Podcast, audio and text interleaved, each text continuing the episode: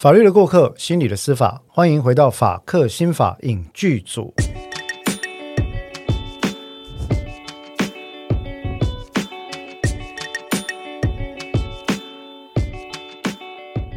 呃，各位听众朋友大家好，那今天回到这个法客心法影剧组呢，一样是两位大叔来帮各位做一个，不要说导读啦，应该做一个分析，不要说分析啦，看剧聊天、啊、看剧聊天分享、哦、我常常有把事情严肃化的倾向哈。啊，这两位大叔呢，据说最近有了新的名字叫哲哲与好好是吧？天哪、啊、蔡老师呃、对，我们要轻松一点。是啊，但是已经有四十多年没有人叫过我好好了，再下来不过四十多年。还是你觉得小哲跟小豪会好一点？呃，有点装可爱啊，不好意思，我我个人是比较羞涩了哈，但是没关系哈，我们为了配合小编的需求，该怎么做我们就怎么做。好的，好，那今天我们要聊哪一部剧呢？呃，坦白讲哈，我每次都需要为这件事情道歉，就是又要聊韩剧。各位，我我要先讲哈。我对于韩剧真的是呃没有不尊重的意思，然后我其实之所以要为了聊韩剧道歉，主要是因为各位有在听法客心法影剧组有关听众朋友可能会觉得说，我们怎么这么常聊韩剧、嗯、可是这个就跟我刚刚跟宇哲在录音之前所聊到的这个观点、哦、是一致的。他们很敢拍啊，很敢拍啊，什么议题都敢拍啊、嗯哦、那像这一次的这个我们要聊这个这部片是什么片呢？地狱公使。地狱公使哈，这部片 我, 我就看完了之后，然后我就跟宇哲在私下讨论，我说哦，韩国人真的很敢拍。对啊，再怎么样的戏他都敢拍。那这个敢拍不仅仅是限于现场的这个画面呈现，坦白讲了哈，触目惊心的画面也不少。嗯，这个是绝对不适合小朋友看的的, 的一部片。据说现在好像要列为十九禁才可以。十九禁哈、哦，对，因为它太多血腥的画面，真的是太血腥。但是我觉得它的议题真的也蛮好的，议题非常好，它应该可以在法客心法当中列为好几集来谈。真的，真的，那那这个非常，嗯、但是我们尽量试着先先来做一个粗浅的讨论了哈。那没关系，既然既然讨论《地狱公使》这部片，我们还是依照惯例，我们先来提供一下这部电视剧的一个背景资讯哈。那《地狱公使》它其实是呃韩国著名的网络漫画改编。韩国现在很厉害哦，这个叫做 I 这个 I P 一条龙啊、哦，很多时候他们一种创作，他就会想办法把它转换成另外一种创作，这是著作原生著作跟衍生著作的关系啦。有机会我们再来聊 intellectual property， 因为那是我的专业哈、哦。但它本来是漫画，漫画的名字叫什么？叫《地狱》哦。然后这个漫画原本的做成呢，是由一位导演、编剧跟一位画家一起做的。那这个导演呢，叫做严尚浩，呃，严尚浩。那这个编剧叫崔圭史啊，这个这个画家叫崔圭史啊。那这两个人，严尚浩，我这样讲，大家大概不知道他们是谁了。不过我不知道各位有没有看过一部非常催泪的电影，叫做《失速列车》。哦，有啊，这个也很红哎、欸。有嘛，有孔刘加一百分、呃、有没有？满分一百，有孔刘加一百，对不对？我太太是这样说的，我太太也这样说，我就不知道哦，到底是为什么要加一百？对不对？加九十九就好了嘛。啊，满分一百，有孔刘加一百的《失速列车》第一集呢，真的是我那时候看，我跟我太太去电影院看，看到最后呢，我眼泪就流下来，然后我就一边跟我太太骂，我说韩国人真是什么可恶啊！你明明知道他设计要你哭，你还是不争气的哭了。对，那我太太因为他是编剧嘛，他就说对啊，他那个剧本的转折，你看得出来，他就是要你在这个点流眼泪。对，结果你就流眼泪了。哦，该说是我不争气，还是他太精准？哦、那这位这个呃严尚浩就是《失速列车》的导演。嗯，那其实你会发现、哦、这次如果我在看这部《地狱公使》的朋友拿去跟《失速列车》比较，你会发现里面若干镜头的叙事手法有雷同或者是呼应的地方，这非常有趣哦。我很喜欢透过导演的手法来判断这个人的心态，像最近最近我要去看那个魏斯安德森的这个法兰西周报，法兰西派遣周报、哦、有听过。那他是至中狂、哦、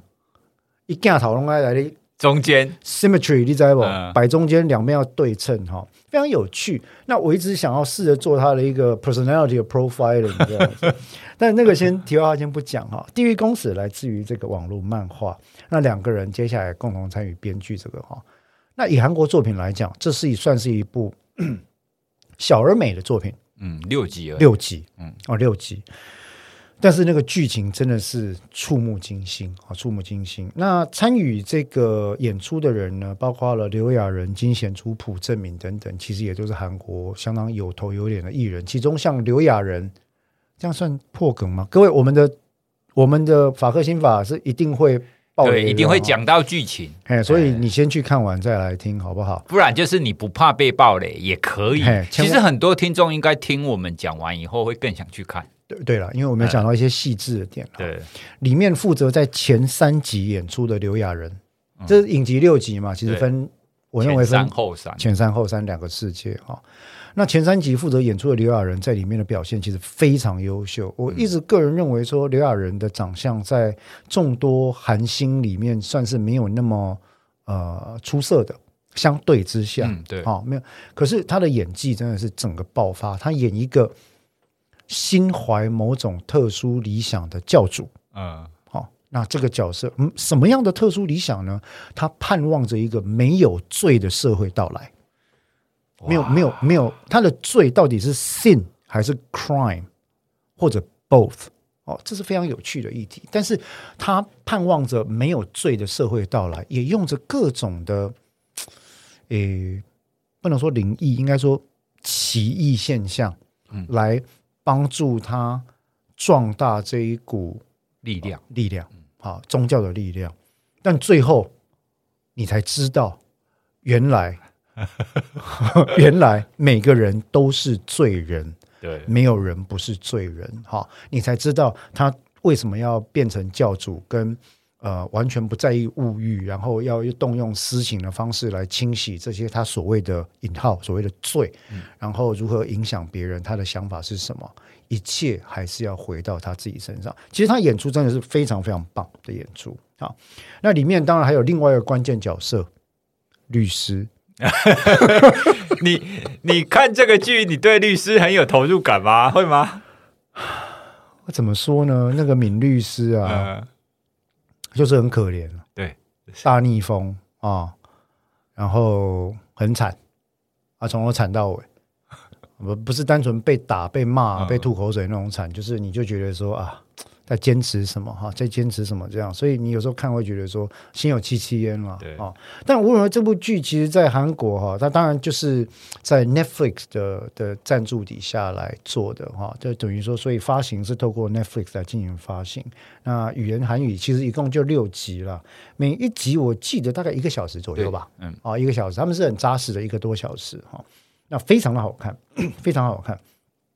那在知道这些基本资讯之后，我们大概就可以跟大家讲一下它的大概的情节。宇哲，你还记得它大概的情节吗？它主要一刚开始铺陈的就是会有一些看起来好像是地狱的使者，然后他会突然出现对某一个人做宣告，说比方说三天之后下午的三点你必须要前往地狱。对，那他们只要遇到这种预告的人，他就一定会出现，不管你在什么地方，他就一定会出现，然后让你消失。对对、啊，这个这个应该这样讲。刚刚宇哲讲的之外，宣告者、哦、比较像是一张脸的形象。嗯，对。那他们里面就把这个宣告者叫做天使，嗯，叫做天使哈、哦。那执行把这个被宣告的人在特定的时间点带往地狱的执行者呢，就是三个来自于地狱的使者、哦、那我们刚刚有讲到说这个韩剧很敢拍，是因为每次这个执行的过程都是我认为是非常非常残忍血腥的。对啊，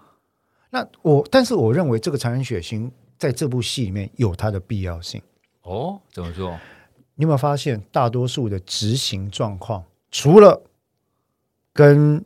刘亚仁本身相关的那一趴以外、嗯、都是在众目睽睽的情况底下做的、哦、这件事情跟人的凝视，群众对于公审判罪道德审判这件事情的凝视跟渴望是有关系的。也就是这个人有罪，我们就要大家都丢石头砸死他。对，为什么呢？因为透过砸死他，我认为我能够得到道德上的净化，他负担了我的罪，我可以继续犯罪了。这是为什么圣经里面那时候会有那一句话，耶稣基督会讲说，你们当中谁没有罪的可以先拿起石头砸他，这件事情、嗯、那审判一个所谓的所谓的、呃、行为不当的妇人嘛。对，好，那这种情况其实在现代当代，不管是荡妇羞辱或者渣男羞辱这件事情渣男羞辱渣男羞辱，因为现在我们很习惯讲渣男嘛。对啦、啊、那以前是荡妇羞辱，现在是渣男羞辱，或者是应该说渣人羞辱了。嗯，好，只要我看他行为不顺眼，他就是渣人。渣人之后，我就会开始贴标签，他心理变态，他有精神病，他人格偏差，他 B 群人格，他自恋，他反社会，他是渣男，他就是渣，从头渣到尾，我是对贺龙排狼。好，那这个情况其实某种情况，透过心理学上也做过非常多的研究，人的成就感跟自我提升可能有两种不同的来源，一个来自于自我的努力跟 不, 像不跟人家比较的向上提升，不断的往前走，一个来自于贬低跟践踏他人，而后者是快速效立刻可以有良好感觉的。就好像我们都知道，对不对、哦、我常常举个例子，因为我是运动狂嘛，我常常看着韩星像 Rain 那样的肉体，然后跟我老婆感叹说哇，我要练到这样子，我到底要付出多少努力啊？多久都卖价哈、嗯！但是我还是会去练，为了身体健康、嗯，为了衣服好穿，为了可以活久一点，看到小孩的下一代，我都会继续去练、嗯。可是很多人就觉得说，那我做医美，我不是说医美不好哦，嗯嗯、我要六块肌，我去做医美啊啊！我要六块肌，我绑一个机器啊啊！最好我自己都不要动，他、啊、都随便乱吃。然后都不要睡，整天打 P S 五， 然后我就会变成像 Rain 那样的身材、嗯、最好、啊、或者像、呃、徐若瑄广告那个机器的身材，最近徐若瑄有点敏感，抱歉、呃、讲或者像这个机器广告那样的身材、嗯啊、殊不知那些都是做出来的。对啊，啊那所以在这个情况底下，我就说这部戏里面他真的是很敢讲这件事情，他在讨论到群众目光的凝视跟罪的取代这件事情，几乎都是公审。嗯，第一个普净子有没有、哦、那 这, 这, 这个讲的有点太深了啦。总而言之剧情大概是这样、嗯、就是说超自然现象，有天使会出来宣告宣告罪人将在何时何、呃、什么时间点被带往地狱，然后在那个时间点真的就有三个公使跑出来执行刑，刑罚手段极其残酷，而且绝大多数情况都在群众的众目睽睽底下发生、嗯、这个众目睽睽有时候是随机的，有时候是设计的。为什么呢？到最后判罪行刑这件事情已经变成了一种秀，对，要演示，对，要演示给大家看。演示是 display 的意思、嗯、不是要 cover 的意思、哦、display 给大家看，甚至你要去买那个第一排的座位，对，还要是高级赞助商。普净子的案例就是这样嘛，哇，前面这二十个座位啊，这个应该是捐款满一亿韩元以上的人才能做，假设之类的、哦嗯、那所以后来就演变了一种异样的私刑。透过这样子的超自然现象呢，这个呃，我们这个教主所带领的宗教就兴起了，开始在更认真的人民讨论说，有罪就会下地狱啊，不要犯罪，要清洗你的罪、嗯、然后一旦你被宣告就要赶快来悔过。结果呢，开始也被这个宗教作为一种拿罪作为一种壮大势力跟舆论结合的工具。同时呢，这个教会私下似乎还跟一个暴力组织有所联系，叫做箭簇，也就是箭头的意思， 对, 对吧？那这个箭簇这样有点骂人，这个箭头组织不，他名字真的叫箭簇嘛，那个 arrowhead 这个箭头组织呢，他们就专门负责两件事。第一件事，在网络上带动风向。嗯，哦，有一个尾欧插背五颜六色的人、啊啊、在这边讲哦，这个人该死啊，怎么样？难道我们要放任这种情况吗？哦、而且他都会讲得很激进，很激进，然后都会呼吁大家去制裁他。对、嗯，哦，到现在还不认罪啊，都已经被掩饰了还不认罪啊，怎么样？我们要制裁他的家人哦，哦，像这样的情况。另外一支呢则是在这个箭头组织底下会有一支武装、嗯、武装的暴力分子专门去攻击跟这个教会的价值价值观相 反, 相反的、嗯、举例来讲里面就有两个很水小的，一个是一个教授哦，对，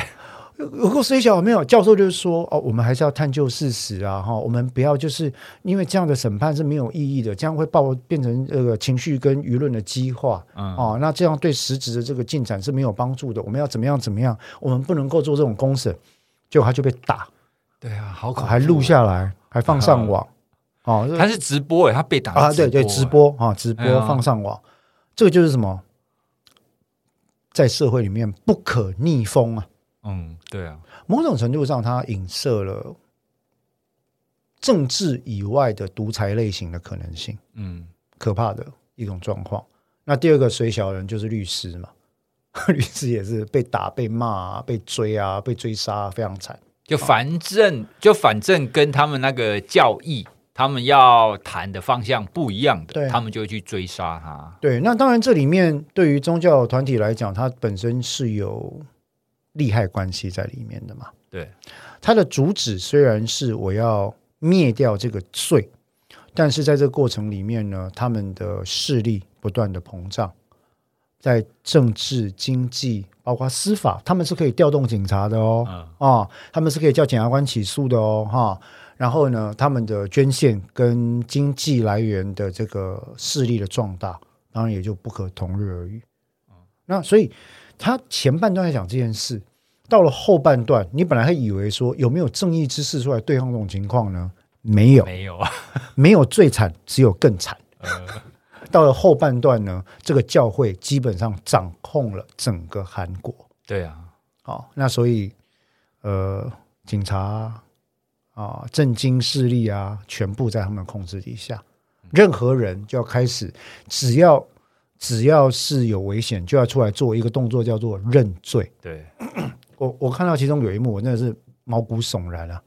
你记不记得有一个小女孩，对，她在镜头前面说我爸爸怎么样偷公司的卡偷刷卡，我爸爸的电脑里面有 A 片，然后不可以，对，犯了罪请各位原谅我爸爸，我爸爸是不好的人，他要被带走了怎么样、嗯、变成了一个特别的情况是说哈，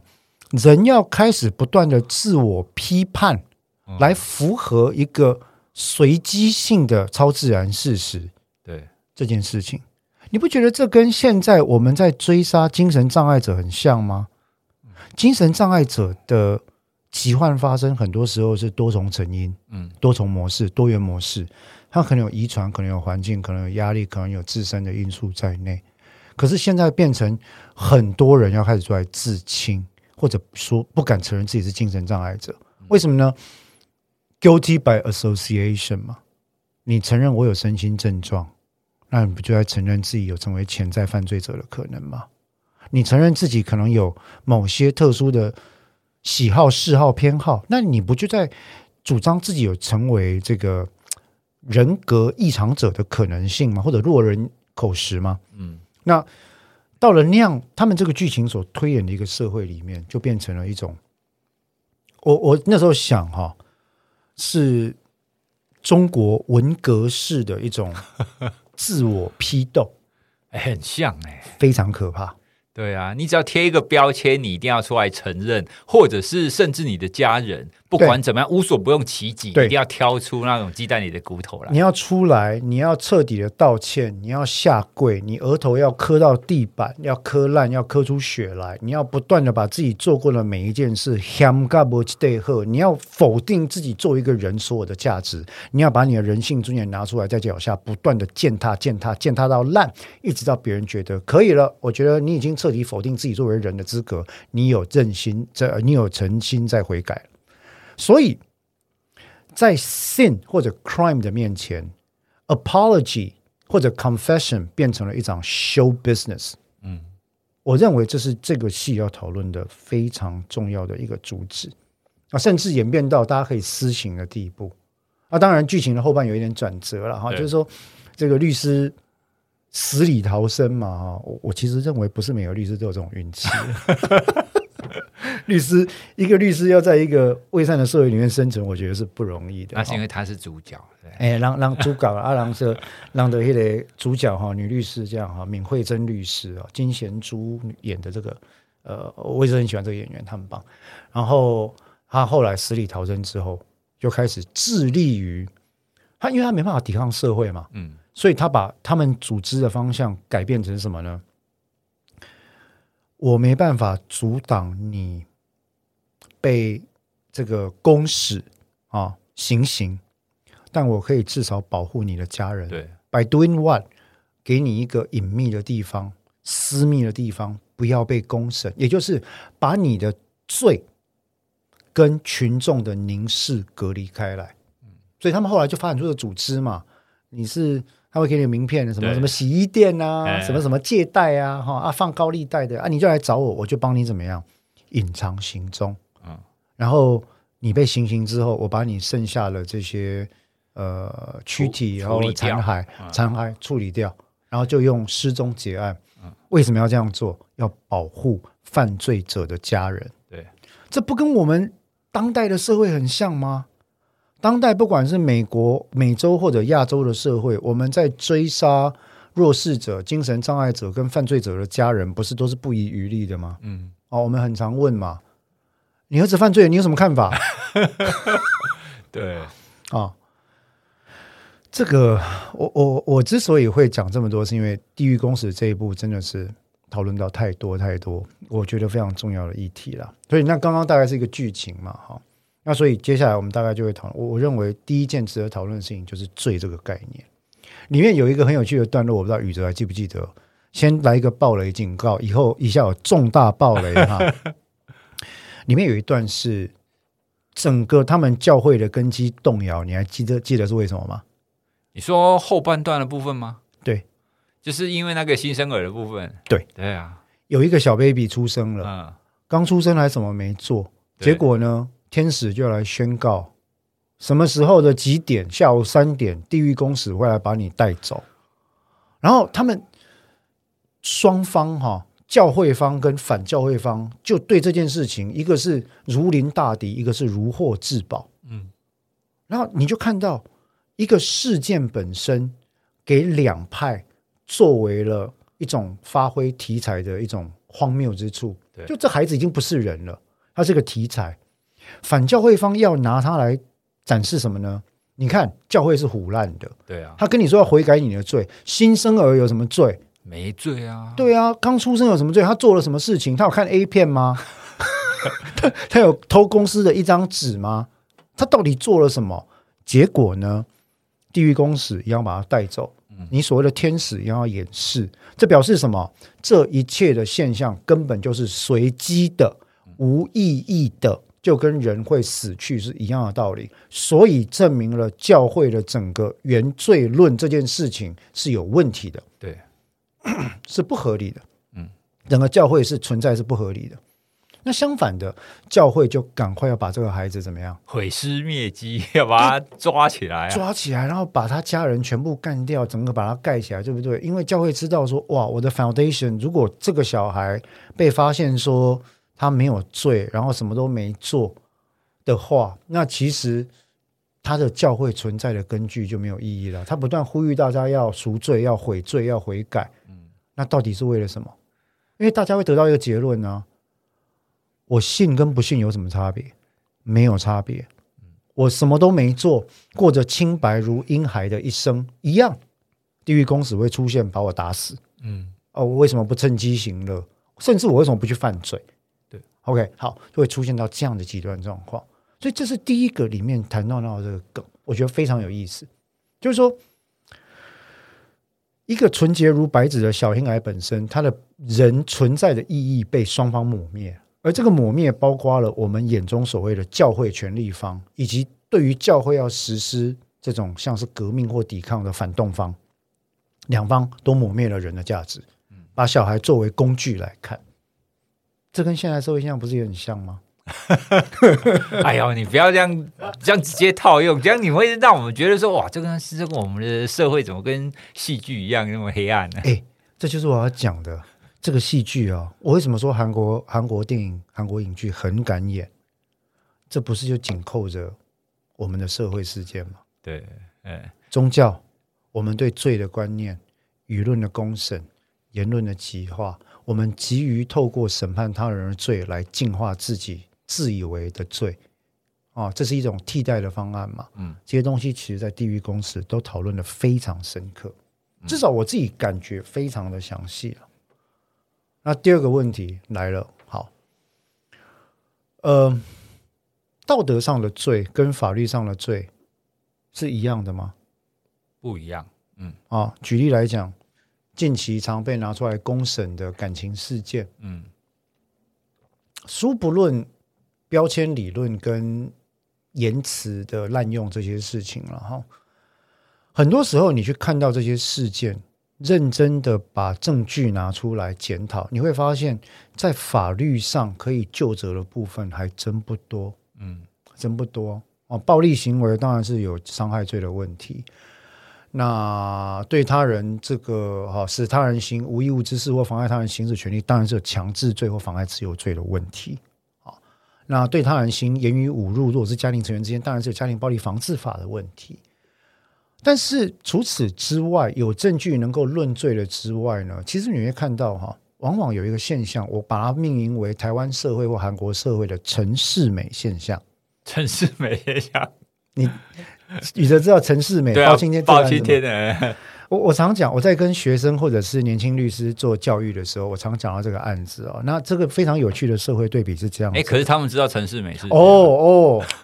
韩国包青天非常红，真的假的？我不是开玩笑的。宇哲，你查一下韩国影剧史、嗯嗯，包青天影集在韩国非常非常非常红哦。对，真的真的，我不是开玩笑的、嗯哦、那你就会看到、哦、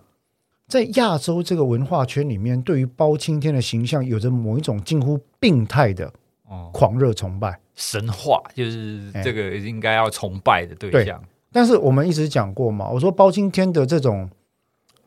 迷思啊，本质上就是反人性、嗯、反公民、反法治社会的迷思啊。对，我就举一个例子，叫陈世美理论。什么叫陈世美理论呢？陈世美理论就是古代包青天的渣男该死理论、嗯、Why is he 渣？他渣在哪里呢？陈世美我们都知道嘛，他有一个，他本来是书生、嗯、然后整天就只会读书，靠着太太，好像叫秦香莲吧、嗯啊、在养他、啊、然后努力读书，最后进京赶考的时候考得很好、嗯、然后当然走之前还跟他太太说、啊、我一定会功成名就之后一定会回来接娘子你，我们可以从此就享有好的生活，我不会辜负你等等云云啊、哦、但是后来陈世美进京赶考之后，大致上故事就是说他考得也不错，考上了，然后呢，在进入这个皇帝的面前进行殿试，就是在皇帝皇帝的大殿进行考试的时候，皇帝看到说：“哎，哎，生了不错啊，我一个祖囝是小妹还没嫁哈，啊，无你要来做驸马不？啊，驸马啦哈，你要不要做驸马啦？”好，陈世美心下一听，哎呀，可以跟郭董的女儿结婚，不是可以跟皇帝的女儿结婚？Why not 啊？啊！当下呢，他就直接说：“好哦，好哦，啊，我我跟公主结婚当驸马哦，管她是不是建宁公主，对不对啊？一从此呃，鲤鱼跃龙门嘛。对啊。那这件事情，秦香莲呢就千辛万苦状告包拯。嗯，他说、啊：哎呀，我这个老公很糟糕啊，我养他，然后把我们下堂妻就丢在这边啊，现在糟糠妻不认了等。当然，这都是很很对女权很刻板的一种。”轻蔑的形象、哦、那包拯作为一个最可笑的法治集权主义跟父权主义的象征，就跳出来主持公道、嗯、就说什么这件事情我包黑子看不下去，我就算拼了这个顶戴我也要为你伸冤啊、呃、好，来，陈世美犯了什么罪？重婚罪。重婚罪、欸、不过那个时候应该是可以娶多个的吧，正解对啊，所以没有重婚罪啊。那了不起是他没有知会原配就再娶一个。理论上，如果我记得法制史没错的话，宋代哈，假设真的有，宋代是不允许，一般人是不允许重婚，所以确实有重婚罪。哦， okay、哦，所以确实有了哈。那宇哲的印象可能是遭到韦小宝的侵袭但是我我记得北宋时期应该是有重婚这件事情的，但是非常非常轻的惩罚、嗯、啊，这非常轻的惩罚。第二个他犯了什么罪？没了吧？还有吗？没有啊， 我, 我认为是没有了。抛弃罪吗？没有啊，他太太显然也没有生活不能自理之余啊、嗯、啊现在现在刑法的抛弃罪是这样子了哈。啊，各有什么会我想看吗？没有呢，我想不出来了、啊、道德上确实有欠允当，对，应该说很不好，很不值得模仿，很渣很渣哈、嗯啊。但是法律上有没有渣男罪呢？没有，没有，没有哈。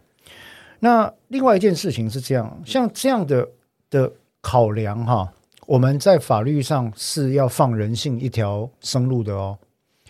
在法定的离婚，我举个例子给你听，在法定的离婚事由里面啊，我们有一个特别的事由叫做哈，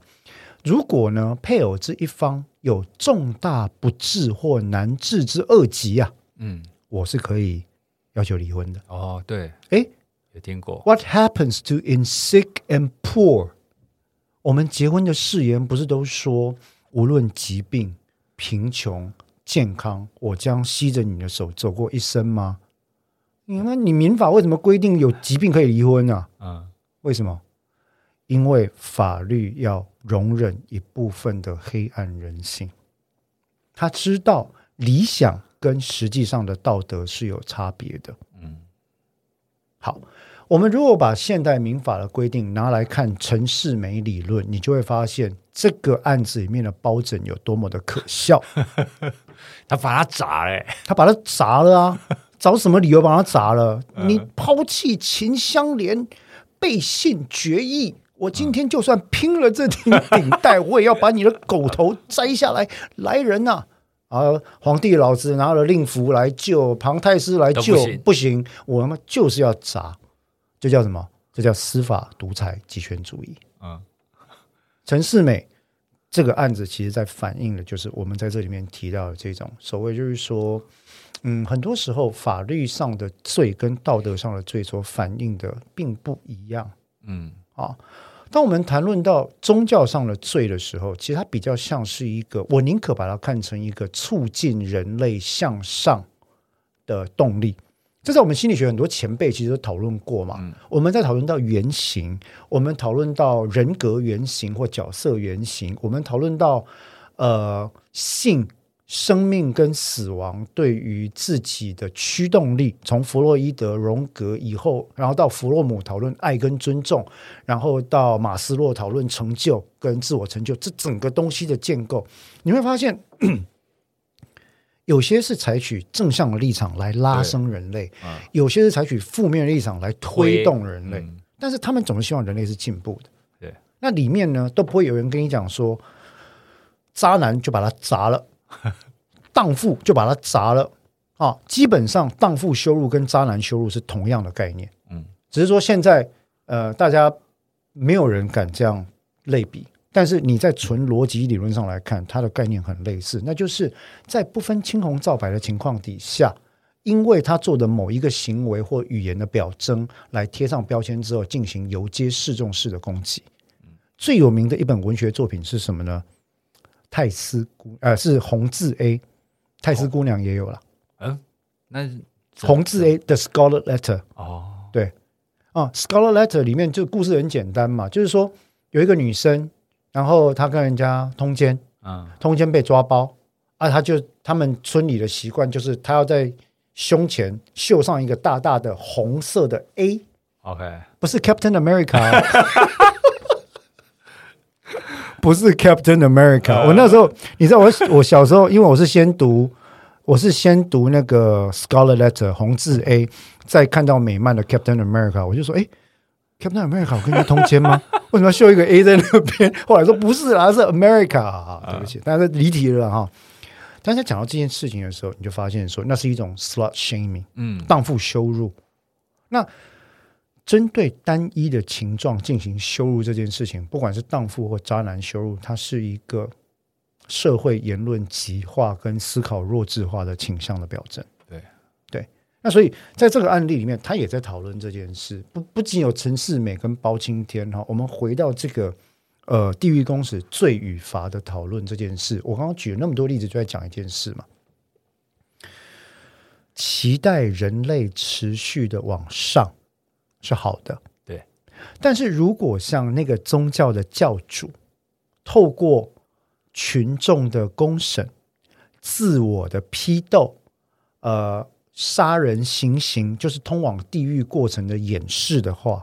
基本上这三个做法跟当今的独裁国家是完全一致的。例如在北韩看南韩的剧集或者看 Netflix， 我们是笑着讲，南北韩人是哭着讲，你就因为看个剧可以拖去枪决，你知道吗？啊，枪决是要给大家看的哦，或者什么东街口行刑或东市场口行刑示众这件事情，虽然我们号称当代的法治已经不再走这个路线，但很不幸的是我们并没有去跟我们的同胞讲不要这样做。嗯，那这个范围这件事件还是一直不断的在发生，我们还是不断的在做 shaming 的动作，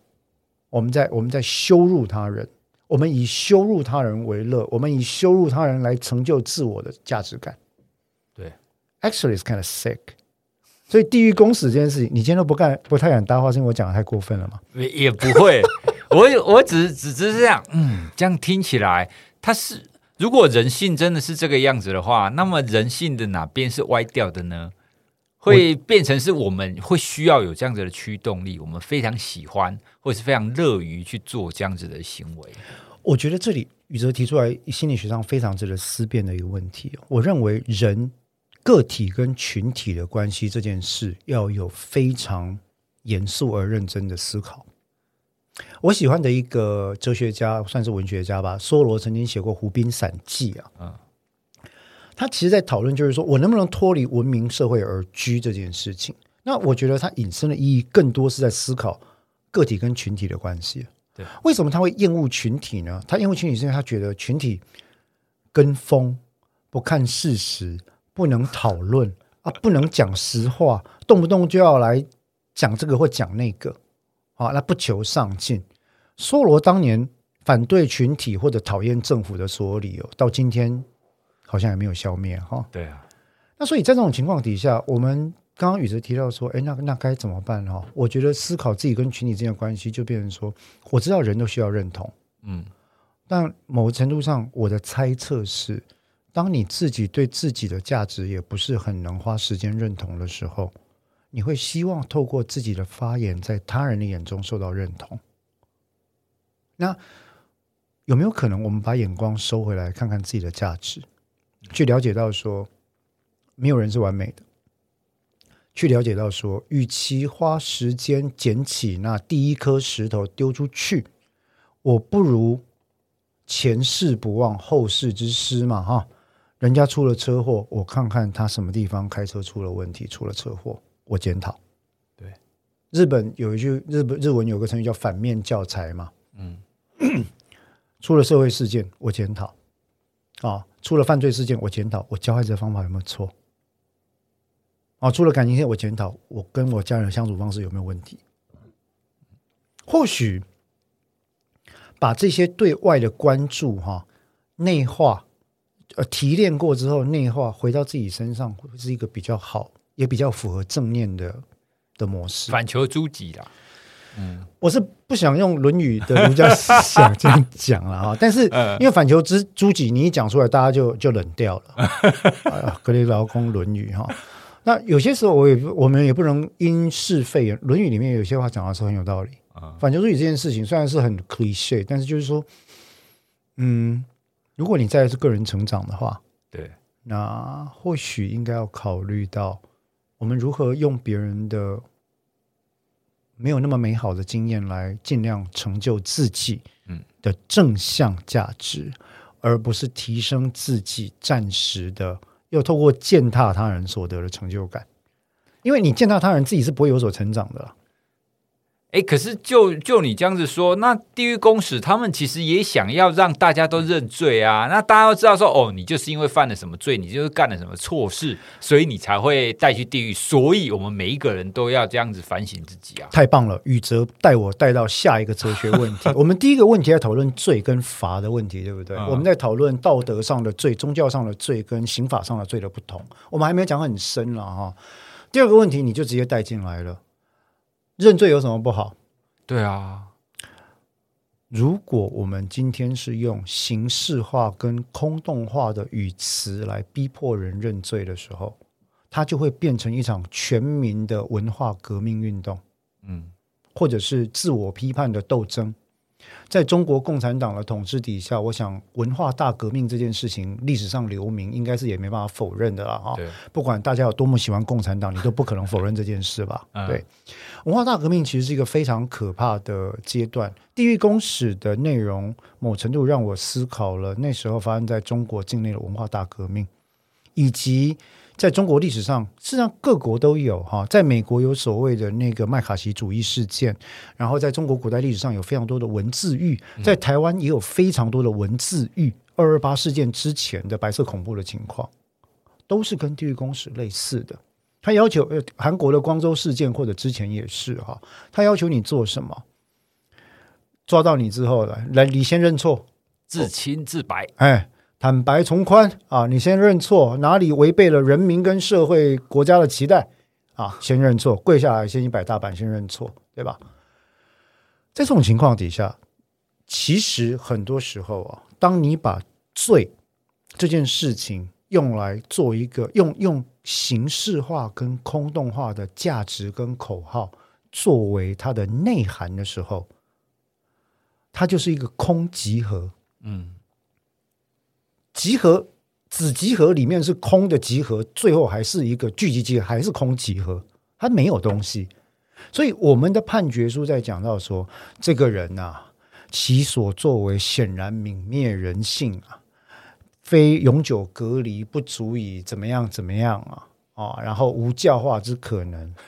这就是我们在讨论最严重的问题，就好像你要认罪啊，你哪里有罪啊？然后你告诉我你哪里有罪，让我来作为批斗你的材料，这是很类似的。那所以当我们把罪这个概念的运用用到结合了舆论的极化跟变成了一种斗争工具的时候、嗯、其实就很像中国文化大革命阶段地狱公使在演到最后。我们刚刚讨论不是那个小女孩吗？对，我完全想到文化大革命跟台湾的白色恐怖。对，其实他们里面演的方式也更像是你先射箭再画靶，反正我就是宣告你了，那不管怎么样你就是给我想出你有什么罪了、呃、对啊，我爸爸尿尿尿到马桶外面去了他很不卫生，他有罪啊。就是你一定要想办法讲出一件事情来。对，那如果这样的话，天下谁没有罪？嗯、哦，谁没有罪呢？那在这种情况底下就说哈，嗯、呃，他从本来宗教上的罪，宗教上的罪是这样，它的目的应该是要让我们透过反面教材的方式去激发我们上进，对，改变自己，对不对哈？而不是去购买赎罪券。宇哲是这个教的祭司啊，嗯，我我捐, 捐一亿，捐一亿盖一栋大楼，哇，我可以进天堂，真好。嗯、这是十字军东征时代的概念。好，好，那宗教上的罪本来是一个驱动力。那法律上的罪本来是一个维护法秩序和平的实定性规范，实定、嗯啊、就是就你要写出来了，那要有所遵循嘛。那为什么叫法秩序和平呢？因为我们活在社会里面，当然鼓励多元，但尽量不要互相干扰。嗯，所以怎么样互相忍耐又不要互相干扰，自律又他律，法律的规范在保证这件事情，所以很难。例如说，早期就会说。我喝酒开车有什么不可以？为什么犯罪？后来透过人民对于这件事情的期待跟规范渐渐改变，我们开始形塑出以前酒、呃、喝酒驾车不是刑事犯罪，现在变成了刑事犯罪。这是为什么？为了保护他人、其他驾驶人或者用路人的生命、身体安全，不受到非法侵害的一种法秩序和平的观点，所以那是法律上的罪，从自然法到实定法，以前不就只有摩西的十诫，就是哎，杀人有罪呃，偷盗有罪，把它列下来嘛。然后宗教的罪是促进的一种手段，法律上的罪是是让大家和平相处维护法治的手段。可是可是我要讲的是，地狱公使带出了更深刻的一点，当这两个罪的概念被模糊，你用了空洞化形式化的概念来填充进罪的内涵的时候，会构成一种文化上的罪。哦，文化上的罪会引导到一种文化的反动行为，也就是非我族类，其心必异。哦，你的看法跟我不一样，你就是罪人。就像里面演的后半段，其实就很类似，是这个样子，就是这样子。对，那一些箭头族，他去打人都是正义，都是应该的，那不是犯罪。啊、你是罪人，我打你，然后什么犯罪？对，这是应该的，我在执行正义、啊，神的旨意啊，对，对不对？所以我私刑，然后什么错？嗯，所以。有人杀了猫啊！我在警局把它包围起来 ，K 他，我哪有什么错？我在，你为什么不敢回答？正义没有我，我想，哎，你突然跳到哪一趴去？哎，所以有人被当作犯罪嫌疑人逮捕起来，我在警局门口围起来扁他，我哪有什么错？对，我没有错，应该的、嗯、啊！各位，我们在反串哈，不要说我教唆犯罪哈，拜托。那所以我，我这边很感慨，就是说我们在看。在看我在我至少我自己在看这个过程，作为一个法律实务工作者跟心理学的研究者，呃，我我过去对宗教很有兴趣，也接触，当然很粗浅很粗浅，但是我一直对于各种容易极端化的势力是保持着高度的戒慎恐惧。嗯，对，不管是商业、政治或者是宗教都是，因为我知道自己是有缺点的，是很脆弱的，所以我很怕被人家牵着走之后，从此再也没办法回头。嗯，好、哦，那在这样的情况底下，我就很容易去去思考说，嗯，那那宗教上的罪本质是要做什么呢？哦，宗教上也有不同的看法、啊，有些采原罪论，有些采无原罪论嘛，对，对不对哈、哦？有些宗教主张人生而生而有罪，所以你即便是小婴儿，你也要悔改，所以要来入我们的教。嗯。啊、有些只是主张人类佛性本具，本来是好的，是有智慧的，只是怎么样后天蒙尘嘛，那你要把它擦干净啊，你要修炼要修行嘛，各种不同的宗教我认为都是好的，只要不是奇奇怪怪的一些邪教，引导人向善，主张爱跟和平都是好的宗教、嗯、但是原罪论非原罪论就是很容易讨论的两类的神学或哲学思维。那在法律上我们也刚刚讲到说，它是为了维护法和平秩序社会规范的和谐共存，嗯，所以这两类其实都是有它特别要 serve 的目的的。但文化上的罪这件事情是非常可怕的。举个例子，再像我提到的，除了刚刚讲的荡妇羞辱之外，另外一个例子是什么呢？是所谓的 cancel culture。之前我不知道你有没有听过一个例子哦，前一阵子我看了一个令人触目惊心的例子是什么呢？美国 U C Berkeley 有一个教授在上性别主义的课程的，她是一个女教授、嗯、性别主义的课程里面的时候啊，提到了呃 Michel Foucault 傅柯这个人、嗯、傅柯在我们讨论哲学思维的时候是一个，甚至心理学的时候是一个不可避免的对象，对啊，他对于很多东西都有他独特的见解，沙特也是，对不对？但各位知道吗？傅柯曾经有被指控，未被证实，他曾经有被指控他疑似对未成年人有不正当的偏好哦，嗯，这件事。而沙特呢已经不是指控了，只是被证明为好像是一个公开的渣男、哦、这件事。好，那所以在那个课堂里面呢， Berkeley 的学生就对老师开学在看 outline 嘛、哦嗯、啊就说啊这学期呢我们会上到 Foucault 的东西啊，各位要看什么什么书。一个学生在第一排直接举手说，老师为什么我要读恋童癖的书？嗯，老师你觉得恋童癖这件事情是可以被认可的吗？为什么我要读恋童癖的书？啊，那他就说那个因为老师很谨慎，现在在美国的大学校园其实大家都非常谨慎，因为很可怕、哦嗯、那个老师就很谨慎的说，同学，我想你提出了一个非常好的问题，请容我回去思考。在那之前，大家先读别的东西。回去之后，下一堂来呢，这个老师很温和的跟这个同学开始讲道理。他说，身为一个女研究性别主义哈，然后文化潮流跟刻板印象的女性学者，我几经思考，我认为各位还是有必要研读她的书。第一个，在这个领域的讨论，不管正面或反面，她的论证是无可避免，各位必须要理解的。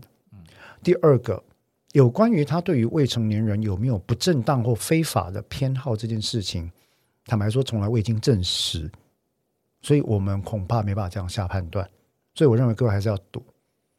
那那个学员直接就摔书说，总而言之我就是不能读恋童癖的书了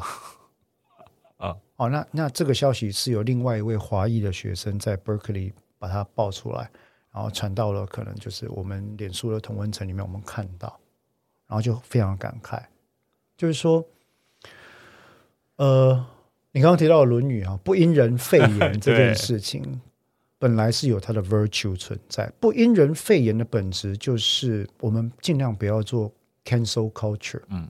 为什么不要做取消文化？因为取消文化这件事某程度上会助长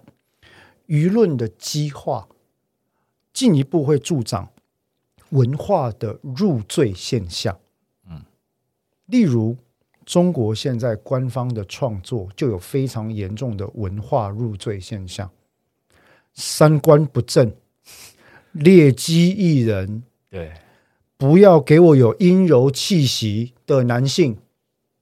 你, 你知道在中国男性有阴柔气息是罪，是不行的，是不行的，是一种劣迹啊，是一种败德。阳刚，想到男性要阳刚我其实搞不太懂啊，性别刻板一样。因为 我, 我, 我女儿都说我就是一个留着胡子的少女大叔，因为我常在哭嘛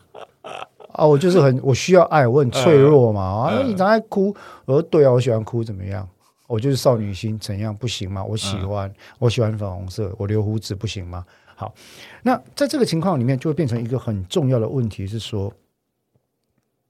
一旦你把空洞的标签塞进了对人的行为判断的时候，作为判断标准的时候，这种文化入罪现象会变得非常可怕。对，我们在做一个嗯。行为的文化公审，它已经不是道德公审了。嗯，因为道德这件事情说穿了，你很难有一个个准确的规范。比如说，比如说，在进行当年十一月二十四号有关于同婚呃同性恋婚姻的辩论的时候，嗯，就很多派别啊，对不对？有笃信某些宗教的同志朋友会出来主张说，我希望获得治疗。有笃信某些宗教的同志朋友说，我自己也是同志，然后我们教会认同我，可是我不同意同婚。啊，然后有毁家灭婚派出来说，男女天生就应该性解放，同什么什么同什么婚啊，不要有婚，大家都不要有婚，管你同还是异，通通在一起，Happy Together， 对不对？啊，这个是王家卫电影的名字叫 Happy Together， 哎，你知道吗？春光乍泄。嗯，好，那在这些情况底下，你就会发现。道德这件事情的讨论实际上是极端模糊的，嗯，也没有人会去骂何春蕊老师说啊，你的性解放哦，那些什么毁婚灭家派的人都是都是坏蛋，是你不能这样做，他们有不同的观点啊。那在这种在这种讨论里面，所以我们一直回到说，不管是法律上或哲学上，我们都想要力促多元观点的并存。因此呢，文化入罪跟取消文化这件事会造成言论缩减，嗯，然后立场激化跟极化，嗯 radicalize 跟 polarized， 那你就会发现以后大家都不敢讲话。对，像我觉得我今天录这一集已经是底底线了，你知道，我我基本上我觉得再讲下去会被人家标就是说，哎，你是不是你是不是我因为。这些问题有些时候我们在讨论哲学问题的时候，你一定会碰触到底线嘛。对，嗯，我再举一个例子，哦，我不知道你有没有在看美国脱口秀的习惯，嗯，没有，啊，那前一阵子我看了一集啊，有一个美国很有名的脱口秀明星，是一个黑人男性叫 Dave Chappelle，嗯啊啊，戴夫夏佩尔，他做了他最后一次的演出。那因为他们的脱口秀很敢讲，啊，专门针对种族歧视、性别歧视、国族议题，然后呃各种现象在做讨论。Dave Chappelle 那次讲的话，其实就在讨论到一个非常根本的情况：是不是只要不在特定族群以外的人就不能对该族群所抱持的哲学或理论或意识形态进行批判或检讨这件事情？那因为他曾经讲过一些玩笑话嘛，我试出哪里呢？ Dave Chappelle 曾经在他的呃脱口秀里面对于所谓的跨性别啊、嗯、呃讲过一些他认为的玩笑话，或许不好笑，可能有些人受了伤。那后来这个跨性别团体就去喊 Netflix 说下架。哦，对，这个新闻有看到。你给我下架，他他触犯了我们的人权，他伤害我们的感情，你给我下架。Netflix 拒绝了我，但是我很怀疑 Netflix 拒绝是因为我讲了这一大堆言论自由、哲学思辨了哈。Netflix 我猜纯粹是因为第一个 Dave Chappelle 太受欢迎，第二个他们花了太多钱在他身上。嗯，结果 Reed Hastings 拒绝嘛，他说对不起，我们不能够干涉这个创作的自由等等哈，所以他拒绝下架，结果整个盛嚣尘上，对不对哈？然后 Dave Chappelle 有一个跨性别的好朋友。出来讲了说他他说我我自己觉得哈呃 Chappelle 不是那个意思，他大概是怎样怎样在讨论什么议题，在 Twitter 上嗯开始换他言上言上被攻击，嗯攻击到最后他自杀。哇靠，没有人能证明他的自杀跟被攻击有关了、啊嗯、但他确实死了、嗯、那他也是一个长期似乎有忧郁症状相关的一个患者。嗯，那 Dave Chappelle 在他最后一集演，他说我非常的痛心这件事情啊，你们的正义到最后必须要用你们这个群组里面的一个人的生命作为祭品、嗯、这件事我非常的痛心这件事。对，因为理论上言论应该是要做最大限度的容忍跟讨论的、嗯、所以这件事情再再给我们意义就是说 我, 我没办法判断哪一边是对的。因为对我来说，我永远就是觉得说，好，你讲好像也有道理，他讲也有道理，对啊，他们确实受伤啦，你真的必要这样讲吗？对啊，你有创作自由啊，那他们真的必要可以把你下架吗？可是我总想听他们两方怎么讲。对，地狱公使里面就在讨论这件事情，到最后你已经不能够听不同的看法了，嗯，你必须要按照教会的说法。那只要是跟主流说法不合的呢，就只能转成地下化。嗯，就像那个闵律师一样，你知道这个人要被地狱公使带去杀了执行，还要帮他挖个洞躲起来藏，不能大家看到。为什么？因为不想他变成教会宣传的工具。对，那其实这个是非常，我认为这是非常当代很值得思考一件事情。在我们考虑到理性思辨、哲学思潮跟言论自由以及罪与罚的本质的时候，这是一件非常非常值得我们拿出来想的事情。嗯，我们到底期待的社会是什么样的社会？是只有一种正确观点的社会吗？我不知道、欸、至少我跟小孩的对话从来就没有办法是这样子啊。对啊，理性上你会知道很多事情它不会是只有一面的，那甚至很多事情它可以有多方的观点。对，那无论如何啦，我觉得今天讲的有点太哲学可是 我, 我只是要跟听众朋友分享，就是说其实地狱公使这部戏，当然可能言者无心，听者有意，他做的时候可能也没想到说哇不行没公啊这啊一起嘞啊，但是我就不得不称赞说他的娱乐效果有到，对，然后他也确实让你进行了某些程度的思辨。那编剧 可, 可能只是单纯的想要反映韩国的现象、嗯、啊，因为在韩国呢有些特定宗教是占了相当大的一个优势比例的、嗯、那这个人这个编剧是不是想要透过这个现象来讨论有关于罪的概念，有关于法律的概念，有关于道德的概念等等，我们不得而知。还是他就说、哦、我就想要画个漫画而已，你想那么多对不对哈、嗯？不得而知。可是我觉得这部戏其实有蛮多值得深思的地方、yeah, 对、啊啊、非常难、啊、非常难，人生很难、啊哎、对，据说他还有第二季，听说，对，因为第一季的最后，对啊，有伏笔，有伏笔、哦、啊，就是说哎呃，逝者是不是真的已矣？嗯，哎，去的人是不是一定就不会回来？就不知道。对啊，有一个回来，其他人会不会回来也不知道啊，所以这个是非常特别的。非常特别，所以我们来期待第二季，而且我们第二季可能又会有另外一集来谈第二季 的, 的内容。对对对，因为我觉得它的主题非常有趣。那今天这一集我想说，有些地方如果大家觉得稍微严肃了点也多多包容了、嗯、那反正我天生就胡说八道好，我讲的话不要当真好，那如果得罪了这个主流理论的朋友，也请你们多多包容。不会啦，不会啦，因为、哎、我就是乱讲话的人哦、也, 也, 也不能这样讲啊！你这样听起来好像是听众朋友都在听我们乱讲话，应该是说我们就透过抒发自己的观点，那大家彼此交流嘛，讨论讨论了，交流交流，主要是讨论哈，交流。嗯、好、嗯，那这样的话，我们今天的法客心法影剧组呢，我想就到这一边。今天这一集也蛮长哦，嗯、快一个小时哈。那是希望说促进大家的思考啦，我们不提供正确或错误的答案，事实上我认为也没有所谓正确或错误的答案、嗯、道德重不重要很重要，但它是一个值得追求的理想跟目标，它不是一个准绳，更不是鞭打别人的鞭子、嗯啊、那法律重不重要很重要，它是我们维护和谐生活的一个既定的架构跟规范，它是必须遵守的内容、嗯、那所以我希望呃，听众朋友们也可以思考道德跟法律之间的关系。那《地狱公使》这部片我觉得提供了蛮多观点，也欢迎各位可以稍微看一下，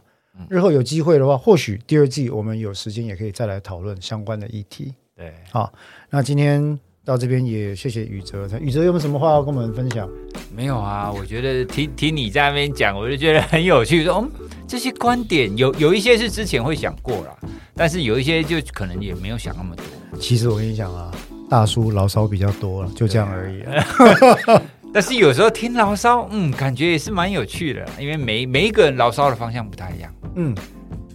我觉得主要是有交换意见的空间了。好，那谢谢各位，我们今天法客心法影剧组就到这里，大家如果有什么期待听到的，有什么想要回想的，也都欢迎在我们的这个下方啊可以留言，或者是来信跟我们进行交流，我们会尽力而为。嗯，好，对，好，谢谢各位，拜拜。拜拜。